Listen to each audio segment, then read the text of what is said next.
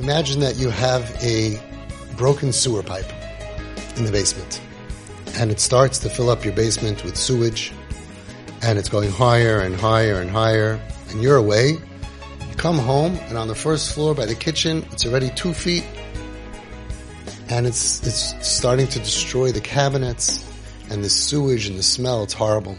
So you call a bunch of friends, everybody comes together and what do you do? You get buckets and you bail. Okay? So everybody's bailing and bailing and bailing. And then after a few hours of bailing, water's going out the window, out the window, and keeps on rising. And then you get smart and you say, you know, as much as we bail, water keeps coming in. So you drop your bucket, you go run upstairs, and you happen to have scuba gear. I don't know why. And you have, you put on your goggles and you put on your uh, flippers and you go ahead and you go diving down into the water to the basement to try to find that pipe that's broken. And you keep on coming up for air. I mean, you don't actually have like a scuba, like, you know, that. You just have the, what's it called? The snorkel. So you have snorkel gear, okay? And you keep on diving back in and looking for, trying to get there, coming up for air. And your friends start saying, what's the matter with you? Like, what are you, what are you playing around now? We're, we're trying to bail. How come you're not bailing? How you plan on getting rid of the water? It doesn't make any sense what you're doing. Stop swimming around and, and wasting your time and get a bucket and bail. And you're like, no, no, no. I have to get to the source of this and I got to stop the bleeding. So you keep on going down. Finally, you find that broken sewer piece and, and you're not a surgeon. You're not a pipe fixer guy. You're not a plumber. So you just, you find like a, you come back up, you find like a, a shirt or a schmata or a towel and then you go back down with tape and you start closing it and you get it to be less, less, less, less, less. So then the bailing has more of an effect. I find that that's what happens when parents do TP. Your friends are looking, your family's looking, and they're saying, why don't you tell her not to go out like that? Why don't you tell him weed is going to kill all the brain cells? Why don't you this? How come you this? Everyone has an opinion. What we realize is that we're wasting time with reacting to a symptom on top of a symptom on top of a symptom that now the child looks either bad, lazy, or stupid, right? Why aren't they getting out of bed in the morning? Whatever your thinking is before TP, they're either bad or they're lazy, they're too lazy to get it, or they're too stupid to figure out that night is for sleeping and day is for getting up. And that's pretty much everything time, every time you criticize them. Why are you going out like that? Why are you coming to the wedding dressed like, um, it's not a beach, it's not a pool party, it's, um, come on. And it's always bad, lazy, or stupid.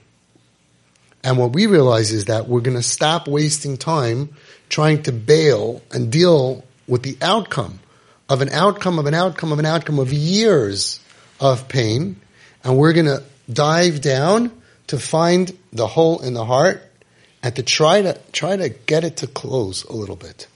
And what does that is love, understanding, support, supplying, right? Compassion, liking, I like you.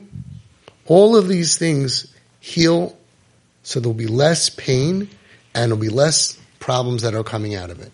And what we're, fi- we're finding out is that this is not just a little nice thing that you're doing, but it's very often the difference between life and death and the difference between life not worth living or having a life that you believe in and you want to live and finding your way out of this mess to get clean and functional and happy and Be'ezus Hashem frum.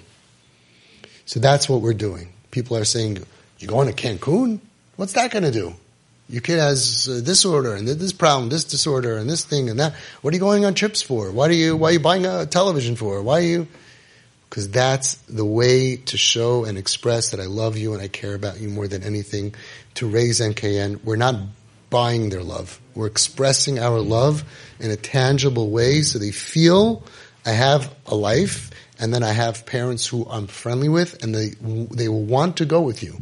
TP Chiddush is teenagers and young adults do not want to go anywhere with their parents.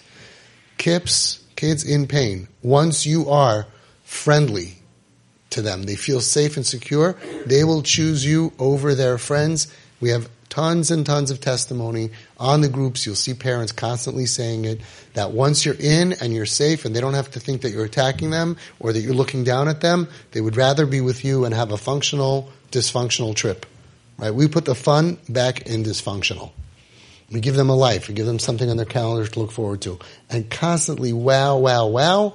And that's what we've been doing. And now to call, to use fancy words, neuroscience is teaching us that by putting in happiness into the brain, we're actually retraining the brain waves to think positive and to, to realize that life is worth living. And instead of looking down, I want to die, I hate life, everything's terrible, I'll never fit in, all this negative talk, all these compliments from mommy and tati, you're amazing, you're great. You just smile when you see them. You say, what do you smile? I, I, I just smile when I see you. I enjoy you. I like you. And right now it's really hard because maybe there's nothing likable on the outside, but all of the guys on the street working with kids, we like these kids. They are likable. You gotta get over your pain and disappointment and embarrassment, do your self-care, and realize this is a likable person, even in red hair, and even with, God forbid, whatever, doesn't matter. They're likable and they're good, and they're yours. And it's your tafkid to make them smile on the inside. We're massaging their nefesh. That's what NKN is. Nafshik shura banafshe.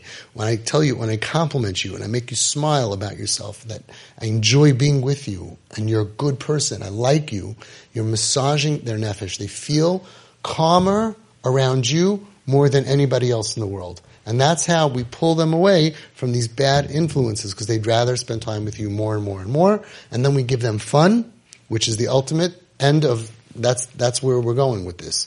Give them as much fun as you can. That's what worked in Home Sweet Home.